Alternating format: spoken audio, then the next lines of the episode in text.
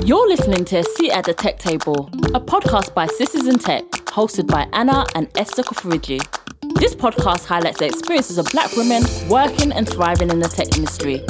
You'll learn about how they found their paths into tech, and hopefully, you'll be inspired to consider whether there's a seat for you at the tech table. Welcome, Jessica. Hi. Hi. Thank you so much for joining us today. Okay, so um, we would love you to introduce yourself. Tell us a little bit about yourself. Sounds good. Hi, hi, folks. Um, my name is Jessica Udo. I am Nigerian, born and raised. Shout out. Um, I currently am based out of Vancouver, Western Canada, and I work for Microsoft as a program manager on an internal data insights platform.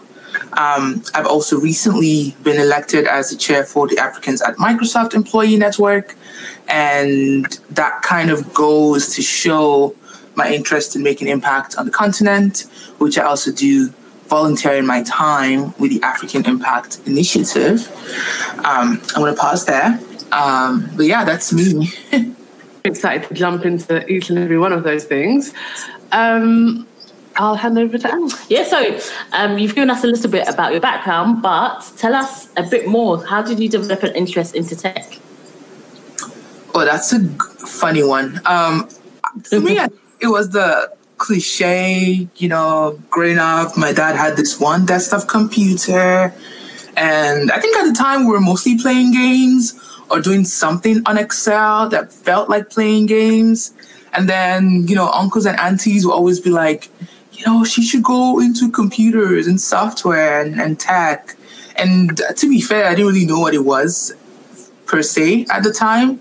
Um, but over time, you know, high school took some computer studies classes, and then when it was time to apply for university, I just applied. Um, I think at the time my dream was, hey, let's go work in Silicon Valley and work for Microsoft and Google, et cetera, et cetera. So, yeah, it was that cliche, people see the potential in you, which, although cliche, is very key, especially in developing a child's interest and esteem and you know i think that that was that was my turning point i guess for my interest in tech That's super interesting. I, I want to dig into that a little bit. So, you, you spoke about having a computer at home, but how do you make that connection? So, having a computer in the, in the home, connecting to all of these tech companies that exist in the world, like how did that become real to you? man uh, you know i feel like it's really funny because at the time that one computer was everything. Um, and i feel like that might show my age a bit but i imagine most people listening are probably in the same gen z generation or you know millennials. Um, but yeah just seeing how using a computer uh, was so like opening in terms of connecting with people and connecting with the world and doing things that you couldn't do as easily before. Um, to be fair, with my dad's computer, and I don't think there was as much penetration in high schools at the time or even primary schools. Um, but luckily, you know, my school had computer classes, and I remember it being interesting because the the class would ask things like label a keyboard or a monitor, and I was just like, you know, can we learn about how this was built? And anyway, that's not. I don't want to. I don't want to insult the academic program I went through, but but that being said, you know, I think for me it just sparked a curiosity that I wanted to learn more. I wanted to see more, to do more, and knowing that this was one two to doing that was really exciting at the time. So you've kind of spoken a little bit about your school, how that kind of impacted your um, journey into your interest in tech. But like, did it? Did your academic background play a role in developing your interests? Yeah, I, I think for me it was less my academic background and more my non-academic interests and and I'm saying that to say that you know a lot of the courses I took were the same courses most people were taking. You know, physics. I mean, most science students were taking uh, math, physics, chemistry, um, as well as some social sciences courses, of course. But at the same time, I think for me it was really those summer like boot camp type things that I forced my dad to take me for. Um, learning how to use Microsoft Word and Excel at home, which at the time felt like a game, um, or even just like some random computer games that, you know, there are whole studies on how games help with child's with the child's development, right? So I'd say that really was what veered me on that path much more than my actual academic background. At least pre-university anyway, so Cool. So, so what did you study at university? What was that experience? Yeah, so I ended up going in for software engineering. Um, and midway, I switched to electrical because at the time there was a running joke in my family that the best engineers, the best software engineers or founders, did not study software engineering. um, I don't fully agree with that, but um, eventually I did electrical and software because I wanted something else in my in my belt. Um, and yeah, I went to McGill. It's right there in the background. Shout out McGill students, wherever you are. It's in Quebec, in Canada. It's a great school. Yeah. Cool. And I'm, I'm really intrigued by people's um, university experiences, especially studying um, uh, the computer sciences, the software engineering, and electrical engineering. How did that prepare you, or how did that kind of maybe inspire you to maybe take this route, or, or if it didn't? I'd love to know that as well. Yeah, I mean, it definitely did, and I think it's it's very on theme that the name of this podcast is a seat at the tech table with sisters in tech. But um, I think for me, the interest in tech was already there, right? So the the thing that I felt my tech degree showed more was the disparity in gender in tech. Um, and when I look at a lot of my eventual life ambitions, um, they kind of stemmed from that place of this is what my experience was like, and this is why I want to bring more representation and more inclusion and more kind of trust in often overlooked people or founders or engineers, right? So I loved my program. That's not to say I didn't. And I think the fact that there were very few women meant that we're all very close. Um, so I would not necessarily take that back. But of course, it's always better if you feel, you know, more represented. so, yeah. No, no, we we definitely understand that, yeah. and it's definitely a motivation for the podcast. So yeah, thank you for sharing. Um, I guess I'd love to know kind of the end of your university career. So you're about to embark upon the the big world. How do you feel like your university prepared you to enter the jobs market? And do you feel like your skills were kind of immediately transferable at that point? Yeah, I mean, my initial response is yes, and I, I think I'm going to slow down a bit and think this through, especially because I know, you know, there is an ongoing conversation around, especially for tech, around micro degrees versus university degrees.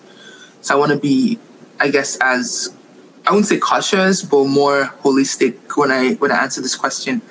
Um, yes, it prepared me. I think, especially given the fact that it wasn't just building myself academically, but building myself as a person, you know, moving so far away from home and learning to be self sufficient and learning how to work in groups and how to ask for help and, you know, be disciplined and responsible, etc., etc. Um, and then with regards to the courses, I, I feel like maybe 5% was transferable. Um, wow. Not in a bad way, just in a, my major was electrical, right? And now I'm a product manager in a software company. So even if I studied software, I'm not a software programmer, right? So even that in itself would not be fully transferable. Um, but you know, university did teach me how to learn, and it did teach me how to um, work in groups, work in projects, how to think through assignments.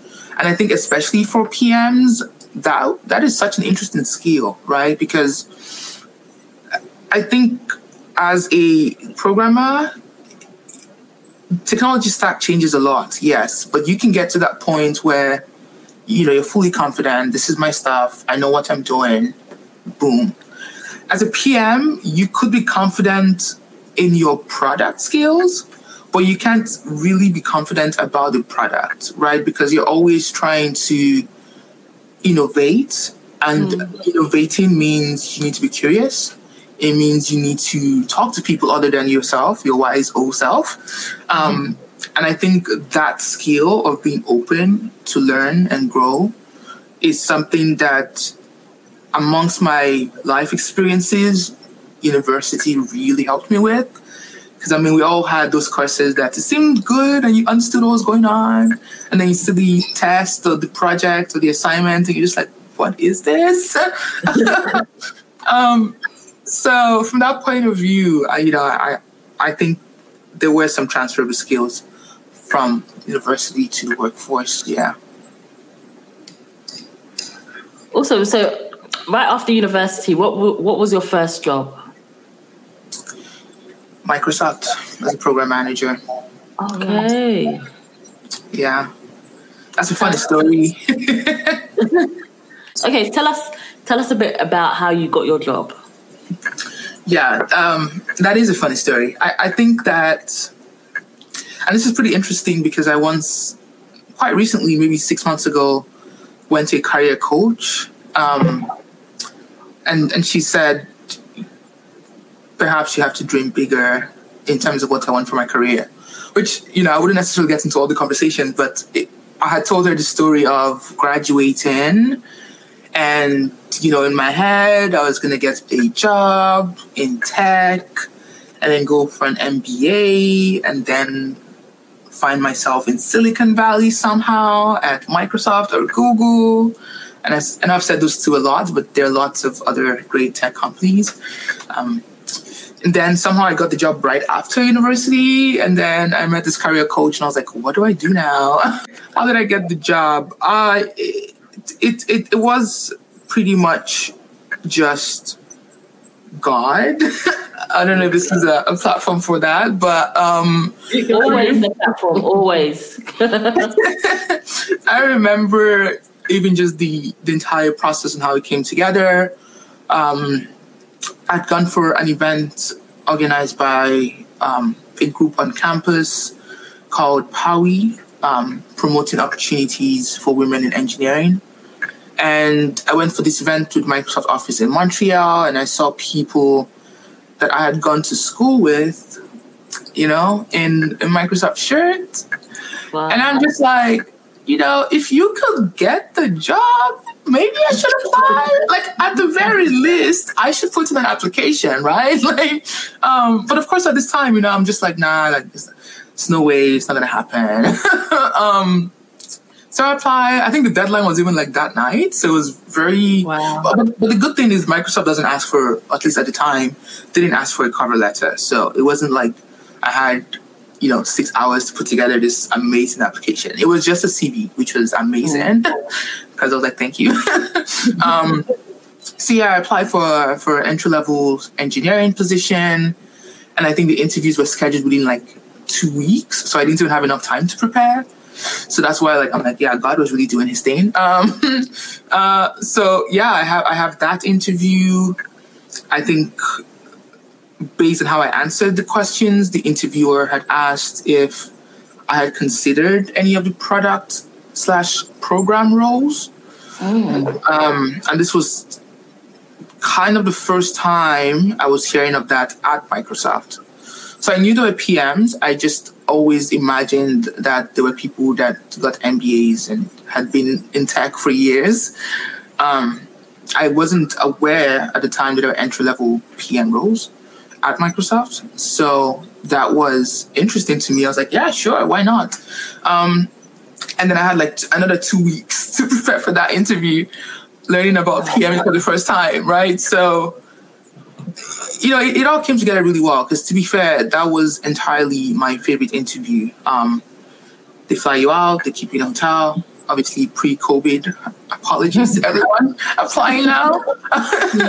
um, and and it's a it's a circuit of meeting with different people, different PMs, and I, I think that leading up to that, you know, just knowing how much I wasn't prepared and how much I had to rely on because giving little time to prepare, right? I had to rely on my innate self. Like, okay, you've got this you're smart, you've been through McGill, you know, like you know you know what you're doing, don't get too nervous. And obviously my network, right? So even just applying, I had reached out to the person I saw at the event to say, hey, how did you do this? Like I want to work here too, bro. Um, uh, and even just the interview as well, right? Reaching out to people that had the title on LinkedIn and um, having conversations with them. I think that I wouldn't recommend that to anybody who asks me about jobs right now. I'll always say, you know, do your thing, research, buy the cracking the PM interview book. um, it worked for me because I don't know what was happening, but yeah, that was my story. um, yeah, yeah. I, I, think that's such um, an inspiring story, really, and so many levels. I think the overall story is really interesting because it's one thing I'm always trying to tell people to do is just to put yourself in the game slightly. Mm-hmm. So you applied for one role, but mm-hmm. you through that role you went on a journey into another role and i think that's um, a part of so many people's stories that you think you're going in one direction but yeah. what you're really doing is your momentum is taking you forward and then you find another direction as you're going but if you didn't apply for any of them you wouldn't have got mm-hmm. any of them so i think mm-hmm. that that's a really um, powerful message to take from um, the other thing I love, and I think we talk about it a lot, is you just spoke about kind of reaching out to your network, whether it's that person you saw at the event, um, people you you know kind of from your extended network, and also kind of just reaching out on LinkedIn to people who had that title and seeing if you could connect with them. Um, I'd love for you to talk a bit more about kind of the power of the network. I think that's what we call it. But yeah, it's so true. Mm-hmm, mm-hmm. Yeah, no, that is that is very very key. Um, and I think that most people want to help, right? I don't think, I don't necessarily mean, or rather, that doesn't necessarily mean that everybody has capacity to help, right? Because I, if someone doesn't reply me on LinkedIn, my initial thought is not this person hates me. It's more they're too busy to see my message, right? Which, which I guess is fair. Um, but if they do reply, I think most people, in my experience, want to help.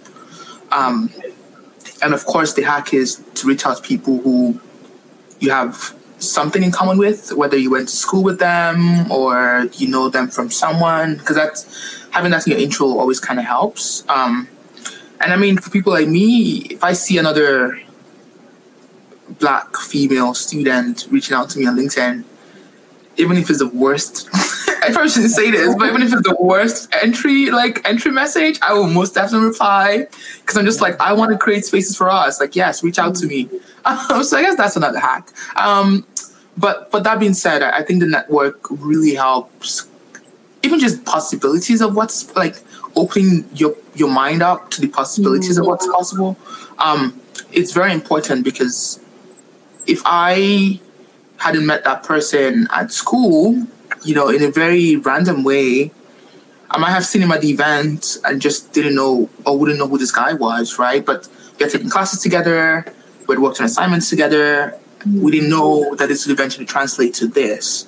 Um, and I think that's very interesting because people always think of networking, or mostly think of networking as like meet, meeting people who are above you, who are managers, who are directors, whatever.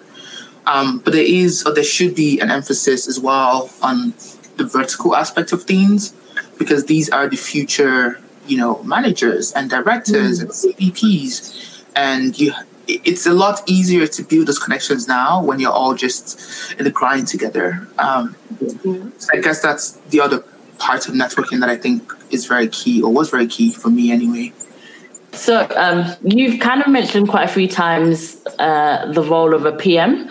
I guess this is more so for people who don't know what that role is. Could you kind of just give a bit of a breakdown to exactly mm-hmm. what you do? What what is what does PM stand for, and things along those lines?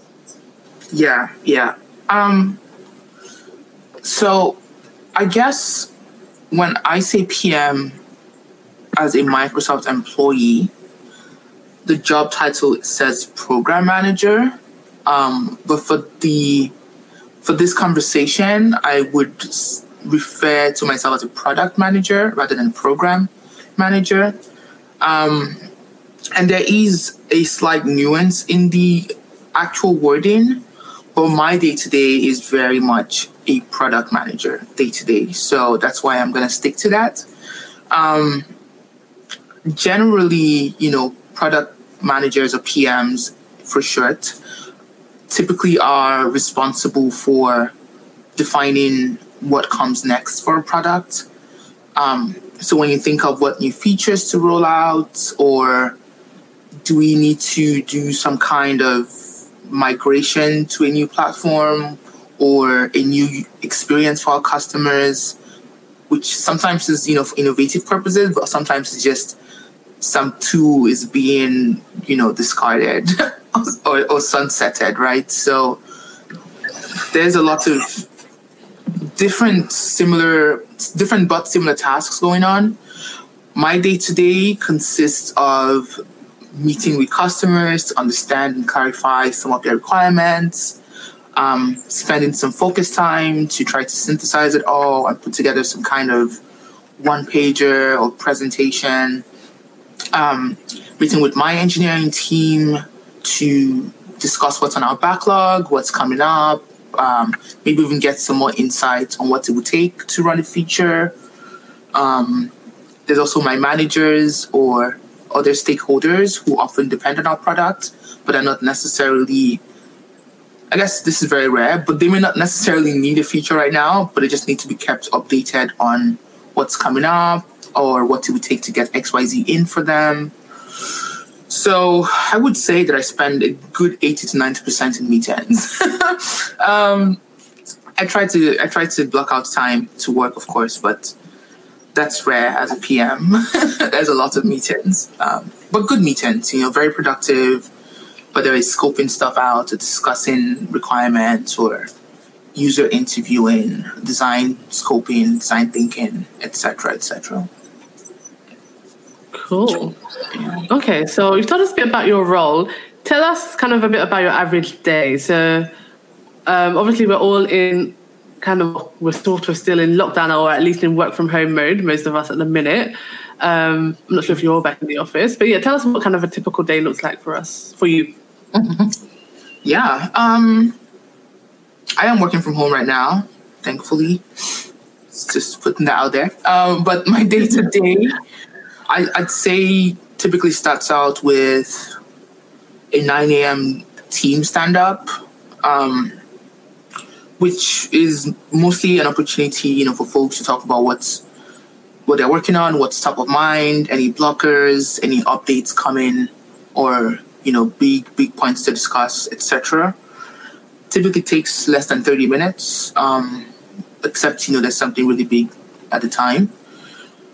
Um, then I would say there's probably an hour or two of stakeholder conversations, whether it's meeting with my LT for some feature approval, um, or presenting an experience review that we're trying to get insights and feedback on, or you know, people coming and trying to understand what the product does and how they could leverage it for a unique scenario because that happens a lot, especially for internal products like the one I work on. Um, and then I, I would say there's probably like another three hours of customer conversations, whether that is a new requirement, a new feature, or again, customer demo type meetings. you'll be surprised how often that happens. Um, I think that personally, there's stuff that I may need to work on to reduce that, whether it's better documentation or having videos out there that people could use. But I do personally enjoy meeting with them, so I'm not that pressed.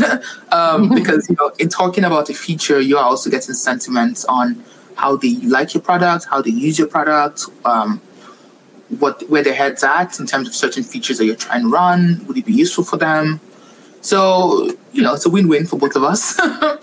um, and then I'm guessing there's probably like an hour left ish. I'll probably spend that time writing emails, putting together spec documents, um, maybe, I don't know, arranging the backlog, prioritizing features in the backlog, stuff like that. But yeah, that is that is a very conservative eight hours. there are lots there are a lot of non eight hour days. Wow. but I'll stop there. Okay, we've got a bit of a sense of what a typical day looks like. But what would you say your work workplace culture looks like? Or what is your Oh. workplace culture? yeah, no, I disclaimer, Microsoft is a huge company, so everyone's experience might not be the same. Um I, I'd say for myself, it's it's pretty good in the sense that, you know, with um, I mean before the pandemic as well, but especially with the pandemic, lots of people are more empathetic. Like, and I'd say maybe because I work in an internal product, also, there's a lot more flexibility around a lot of things. Um, but that being said, lots of people are very empathetic. There is, although most people would admit that they work more than eight hours, yikes, um, it's not encouraged. It's not encouraged at all. In fact, sometimes I message my manager past 5 p.m. and she just would not reply until the next day. And I know she's online. You know, like, I know you're online. but she just doesn't want me to feel like it's required, right, for my job. Um, I also think something else that's really key is the collaboration.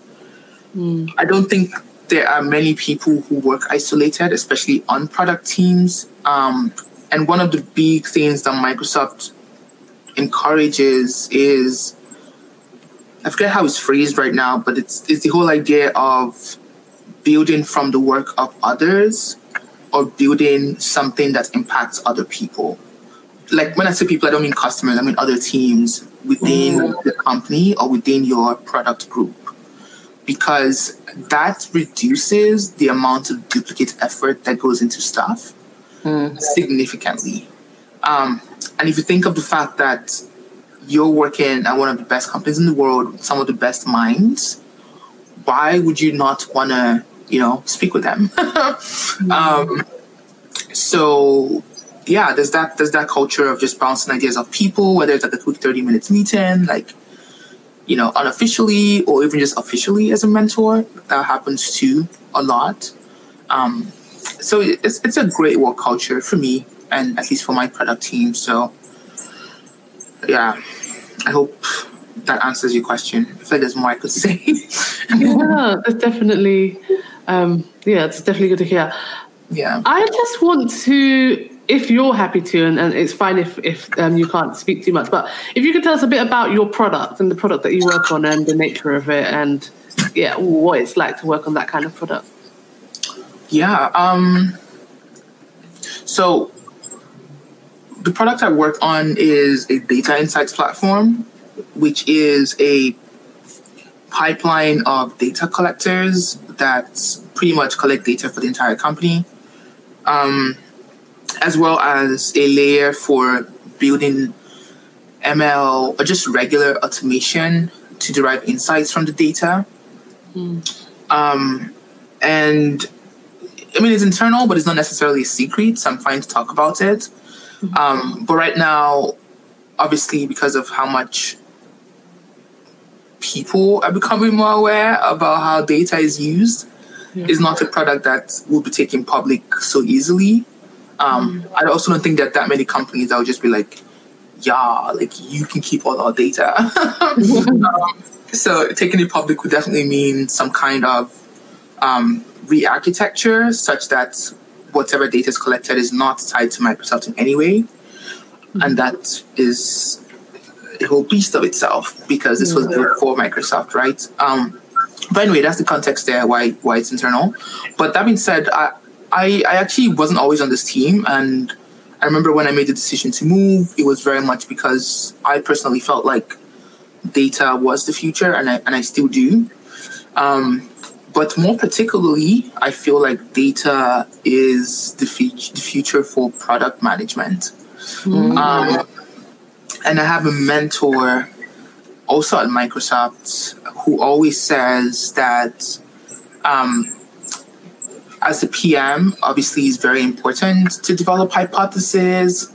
And then how do you test that? By talking to customers. But realistically, especially for a company as big as Microsoft, you can't talk to every customer, right? So the next best thing is to look at the data. Um, but of course, this is very much not necessarily one of those quotes that you just slap on and just follow data blindly. I think this should be taken in context, right? Like, what's the first thing, your hypothesis? Like, it is very hard. And I think that's a mistake people make with data sometimes to just use that to make very big decisions without understanding the context around the data. So not just where is this data from, I also care about how it was collected. I also care about what the hypothesis you're trying to test is. Um, and and and you know, for me, I find that if you if you're able to really put that color and that story around the data, then it makes sense to make decisions based on that. Um, but I've also seen people, especially when you're just starting out and you're trying to get a hang of data, um, you know, you just you see a number and like, oh yeah, that's that, you know, but that's that's that. And I can give many interesting scenarios. Like oftentimes we're we're gauging things and, and tracking things and then we ask ourselves, but is this even the best metric to track? Because following this number, you could do XYZ, but is that really the best metric to track? Like, are you sure you shouldn't test like other things? Like, and that's that's the context and the story and the hypothesis that I think should always be considered along with the data. And I'm trying not to give specific examples because it is all internal, but I guess you get you, you kind of get the point, right? Um, or even just now with all the bias in, in AI training, right? Because it's all data. It's just what data is this? Mm-hmm. Mostly white hetero men. How can you say that that fits the bill for your user base that consists of blacks, Hispanics, indigenous folks, queer people, you know? Um, so I, when I say data as future, I, I want to put that with an asterisk and then all the stuff I just said following that. yeah. yeah, no, I think that's so important, especially for kind of the product manager role. I think all of us, speak for myself and some others, we need to kind of work on our, our data muscle and our data understanding muscle because it, it is really key to kind of building good products across the board. So thanks so much. Okay, I just want to pick on something because you said that you have a mentor. Um, are you able to tell us a little bit about how that came about and the value of that relationship? Oh man, I have various mentors, and I, I, encourage people to have various mentors too.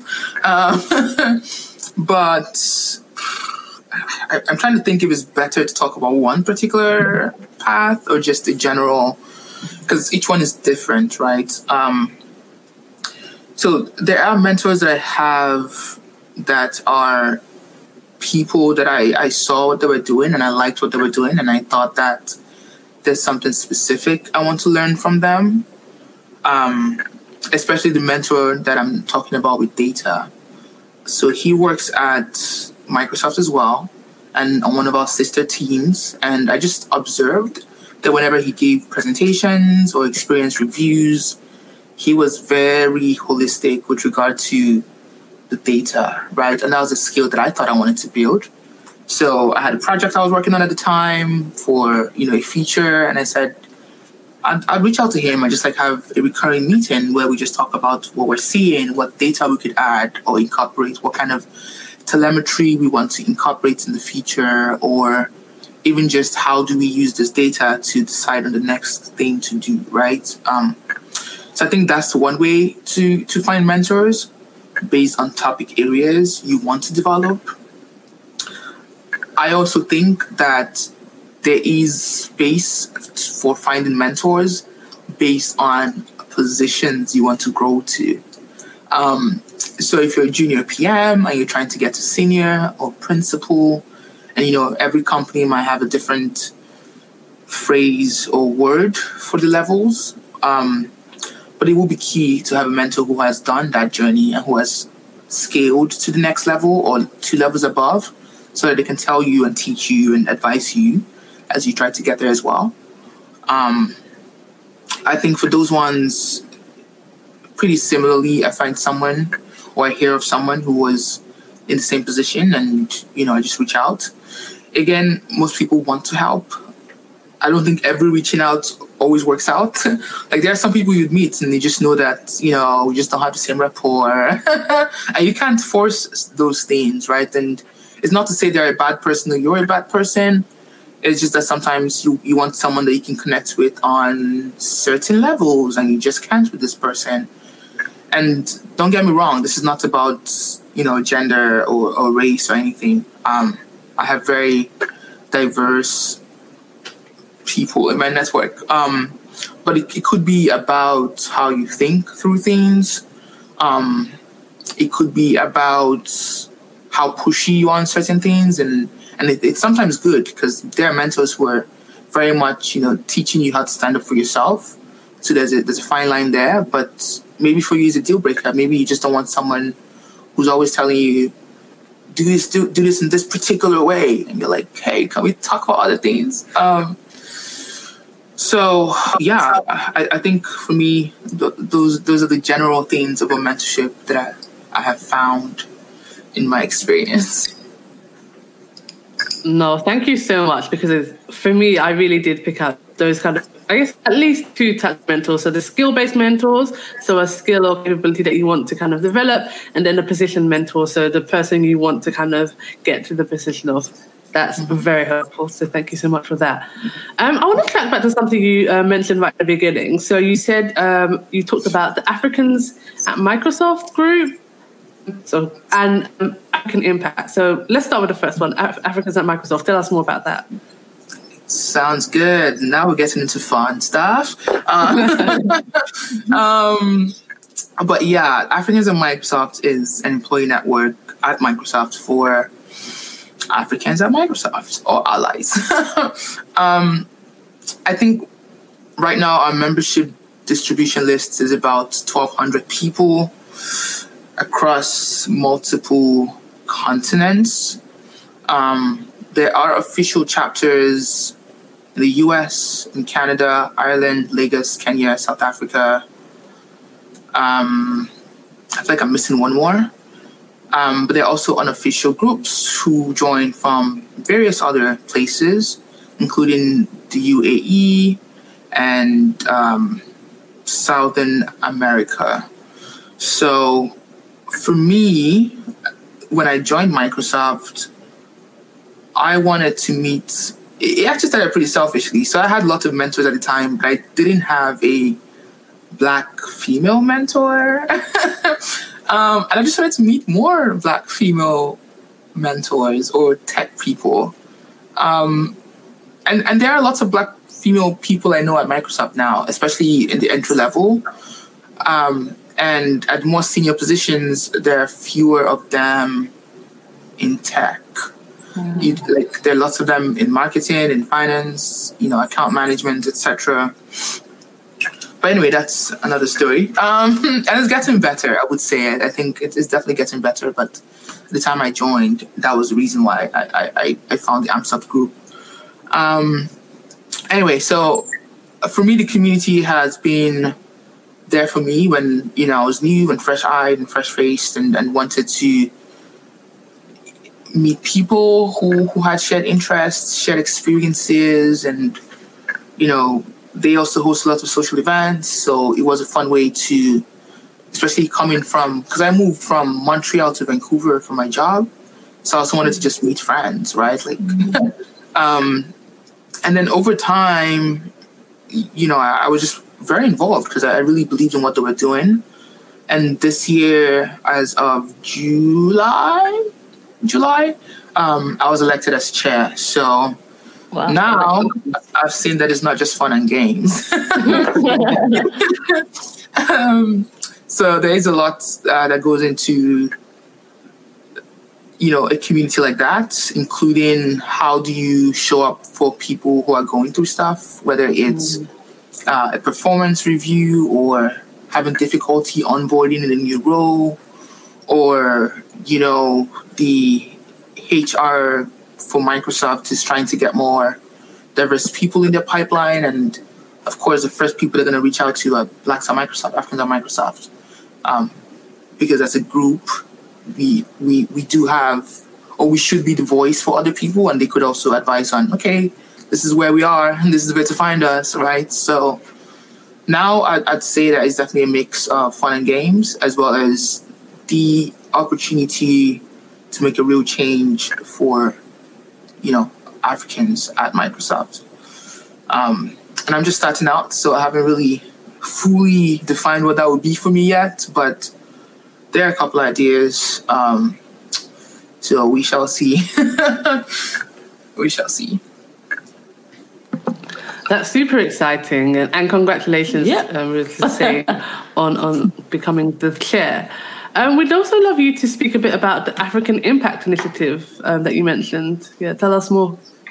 Yeah, yeah. Um, so African Impact is a nonprofit consisting of Africans in the diaspora mostly who wanted to give back in some way. I feel like a lot of Africans in the diaspora feel this way, where we want to be able to contribute to something on ground, but we're just not sure the best way to go about that.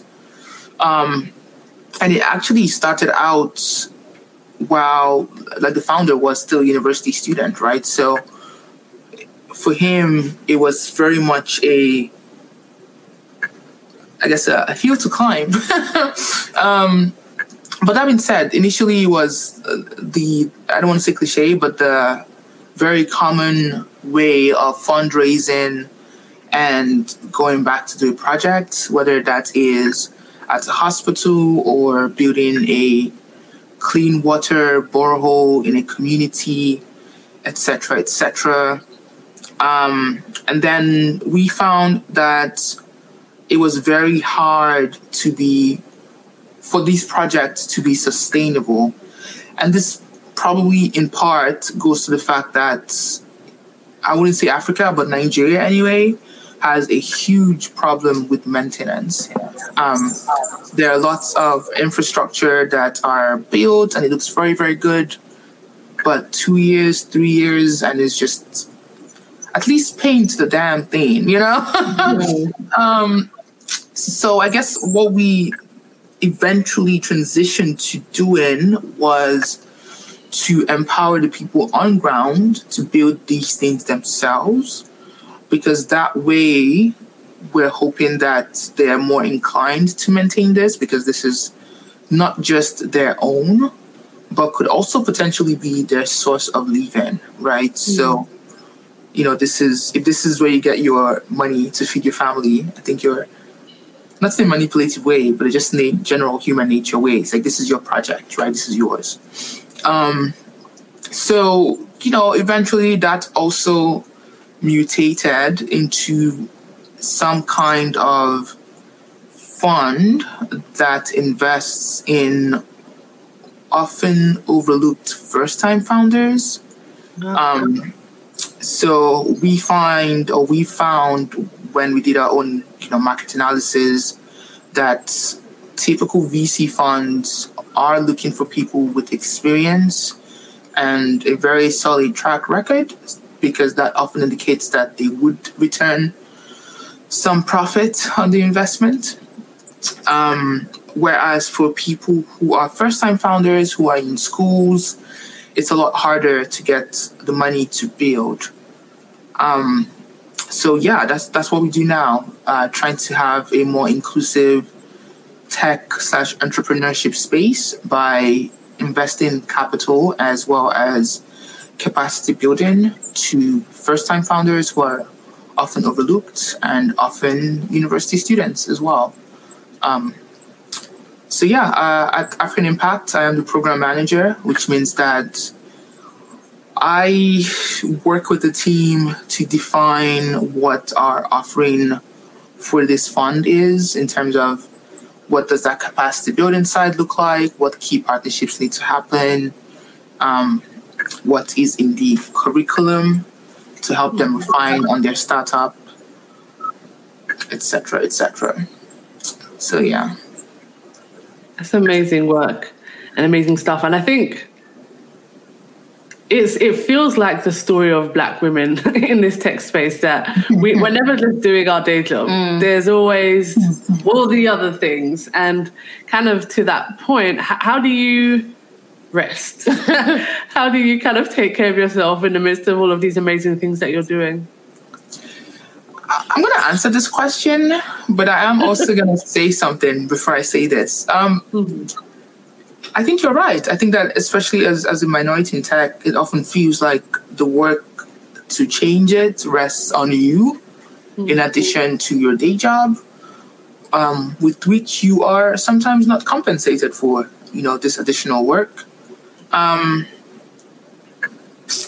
I personally have not always been okay with that, especially the fact, especially given the fact that I think to some degree I wanted to be a very good product manager. And I just felt that, you know, dividing my interest in that way means I am giving less time to building my product skills.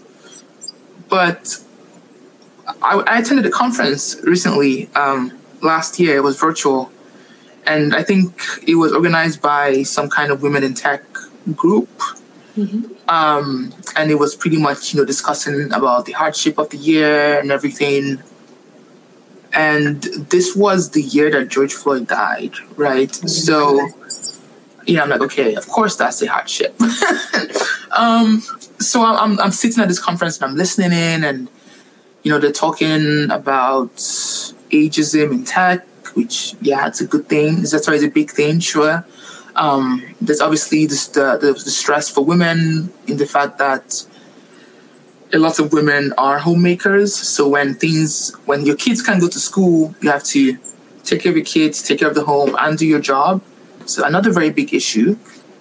Um, and there are all of these other things, and I, I did not hear any racial um, conversation at all, which sometimes is intentional. Right? I don't expect a group of non-black people to know how to talk about this stuff, mm-hmm. right? Um, but I do expect that if you're advertising yourself as an inclusive space for women in tech, you should know that in your group there would be some black women in tech. mm-hmm. um, and in that moment, I just realized that if if if we don't tell them, if we don't do this work, it might not get better. Um, mm-hmm. It really might not because I don't think. I, I think they want to do it. I think I think most people again, I'm, might just be a very optimistic person, but I do think most people want to be good, and I think most people understand yeah. that it was a hard year for Black people everywhere. I I felt that they just didn't know how to best address this. Um, and so I guess for me that was my turning point. It was like, well, yeah, we're gonna do this work. mm-hmm. um, and I would say I've been I've been very lucky. I've been very blessed. I I am in a very supportive team. So my manager, my director, they all know what I do. Um, and it's not seen as an added work on top of my job.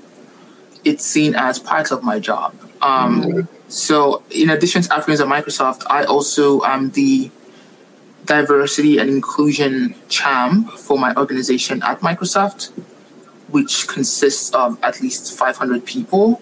Um, so, there is a lot of work that goes into having these key discussions, planning these key programs, um, talking with other groups within cloud and AI at Microsoft, because um, each group has their own, you know, DNI champ, and we try to work together and, and bring programming that works across our teams. Again, trying not to duplicate work, right? So I would say, you know, I, I'm, I don't think it's everyone's experience, but that has definitely helped in terms of finding ways to rest. Because I know that I'm well supported. So I don't I don't feel pressured to work 40 hours as a PM and 40 hours as a DNI expert, right? um, so yeah, how do I rest? How do I find time to rest? Um, yeah, I don't have a good answer for that one. we, we, we, we, would rest when we die, JK. um, but yeah, no, I, I do I do definitely take time to rest. I think that's I mostly work greater than 40 hours, but I try not to make it a norm. Um, so after work, you know, I could be hanging out with friends. I have a good friend group here, and I'd often hanging out with them, games night, food, etc. Um, I'm actually going over tonight to finish Insecure because you know the new comes out on Sunday, and we started rewatching that. Oh wow! So we're gonna finish the last episode tonight, and then tomorrow we move. Um, oh yeah, um, and then weekends, you know, I, I try to chill. I grab brunch with some people, or go for a massage, which is covered by Microsoft. So it helps. um, so yeah, yeah, you know, we, we find the, the time and, and try to make the best of it, I guess, is my summary for how do you rest. yeah. There is rest in that, so no, good to hear. okay, so before we finish up, um, I'm quite interested in what your future plans are and where you see your career going next. Yeah, so I, it's often hard to say because you don't want to jinx stuff, but at the same time, you want to speak it in existence. So I'm kind of torn. But I would say that something that is really important to me right now is representation in tech. And for me, what that looks like is being a C suite exec at a top tech company. Mm-hmm. And if you think about the fact that another woman, another black girl, can look up and see someone that looks like them um, sitting on these positions, that that in itself is impacting a lot of people. Um, and then the other angle is you realize how much I don't use what power, but power you have in terms of shaping the future of tech when you're the one mm-hmm. making those key decisions. Like you can look at a company like Microsoft, like how much it has evolved since Satya took over, yeah. um, and even just the work culture. So internally, you're changing people's lives by evolving and improving the work culture, but externally, you're changing people's lives by having a say in where a company like that is investing. Right? Mm-hmm. Like now, there's a lot more emphasis on inclusion, on accessibility, on representation. Um, so I think that's that's the two part reason for why I think that is uh, a future ambition for me. Um, but of course, I, I have I have tons of interest. Um, I think that I don't know when I'm going to leave my current role, but I, I, I imagine that something I do next would be probably the metaverse space because that's really popping off right now, and mm-hmm. I have had interest in that for a while. Um, there's actually a startup in Vancouver called the Ethos Lab that I, I guess, work with from time to time, and we are trying to build some kind of metaverse for youth, especially oh, wow. unrepresented youth. So it's a space that I'm very passionate about, and I think that could be an interesting next move. I'm also interested in like smart stuff, smart technologies, smart mm. cities, uh, smart water, which I was like, wow. Um, so that's that's yeah. I don't know. I don't know what the next next thing is, but like you said, you know, take a step and, and watch how the momentum drives you, right? So yeah, we'll see. We'll see. Exciting. It's exciting, and, and I just love that because yeah, black women building the future is what I'm all about. Honestly, like I could talk about this metaverse stuff a lot, but if you think about the fact that this is the future of the web, you need these voices in right now. um, but anyway, I'm, gonna just stop there. I'm gonna just stop there. No.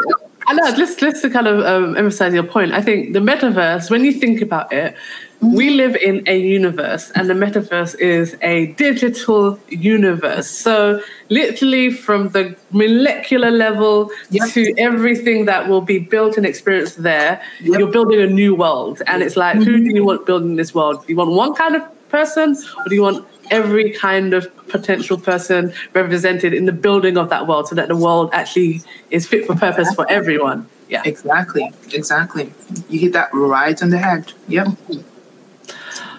Okay, well, I'd love to keep talking about the metaverse, but um, I think we've come to the end of uh, kind of our core questions. But just to say, it's been amazing speaking with you. Um, so inspired by things by things you've said. So excited for you and your career, kind of going forward. So thank you so much Thank you. for taking the time to speak to us. Um, last but not least, I'm sure after this, when people have listened to um, kind of the amazing things you've said, they'll want to kind of connect with you, obviously on a kind of professional level. So, what what social media platforms um, are good to kind of connect with you and follow you on?